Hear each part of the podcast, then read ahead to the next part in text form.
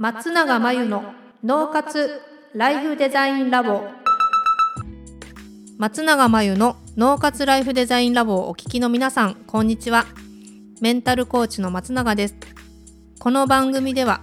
あなたが望む人生をデザインするために脳と心の使い方を知って生かすためのヒントになりそうなお話をお届けしています。週に2回月曜日と木曜日に配信中のピンポン Q&A のコーナーでは日常生活やビジネスでよくある悩みや松永が主催している内観力養成ライフデザインオンライン講座で寄せられた質問などにお答えしていきます。はい、今日のご質問です。SNS で発信をしようと思って十数本動画をアップしたのですが反応があまりありません。動画をアップしなきゃと思ってもモチベーションが上がらずアップする頻度が低くなっています。モチベーションを上げるにはどうしたらいいのでしょうか？というご質問ですね。そうですね。これは十数本上げて反応がないとどうしても人ってモチベーションは下がりますよね。挫折してしまいますよね。で、モチベーションってこの動画をアップするという作業に対して持てるわけじゃないんですよ大抵。なんで今は、えっと、動画をアップしなきゃみたいな発信しなきゃっていうなんかやらなくちゃいけないと思って行動しているから、えっと、反応がないフィードバックがないもうやったことで成果が出てないということで折れてしまうという状態です。じゃあ挫折しない人折れない人はどういう仕組みになってるかっていうとこの動画をアップするという作業に対してモチベーションを持っているんではなくてこの動画をアップしているのは何のためかとかその後どうなるのか動画をアップして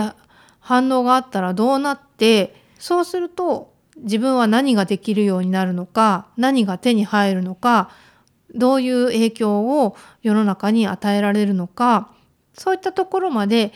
まあ、分かっている人っていうのはまあ、モチベーションが上がるんですよね。だからもしかすると今はやらなきゃいけないとか例えばねそうすれば稼げるんじゃないかとかそうしたら集客できるんじゃないかとかそうしないとまずいみたいに思ってやってるとちょっと反応がないだけでも簡単に折れることができるので逆にですね何のためにそれをしたいのか何のためにその行動が必要なのか動画をアップするということが必要なのかっていうのを、まあ、今一度考えてみることをお勧めします。そうすると十数本やって反応がなかった時にも現象として動画の反応がないので今はうまくいってないんですけどその今うまくいってないことに対してもモチベーションが高いまま改善しようと行動ができるはずなんですね。なので結果を出すとかね成果を出すには自分が何のためにこれをやってるのかっていうのをしっかり理解しておく必要があるので是非その辺を、えー、考えてみてください。以上ピンポン Q&A のコーナーでした。脳活ライフデザインラボ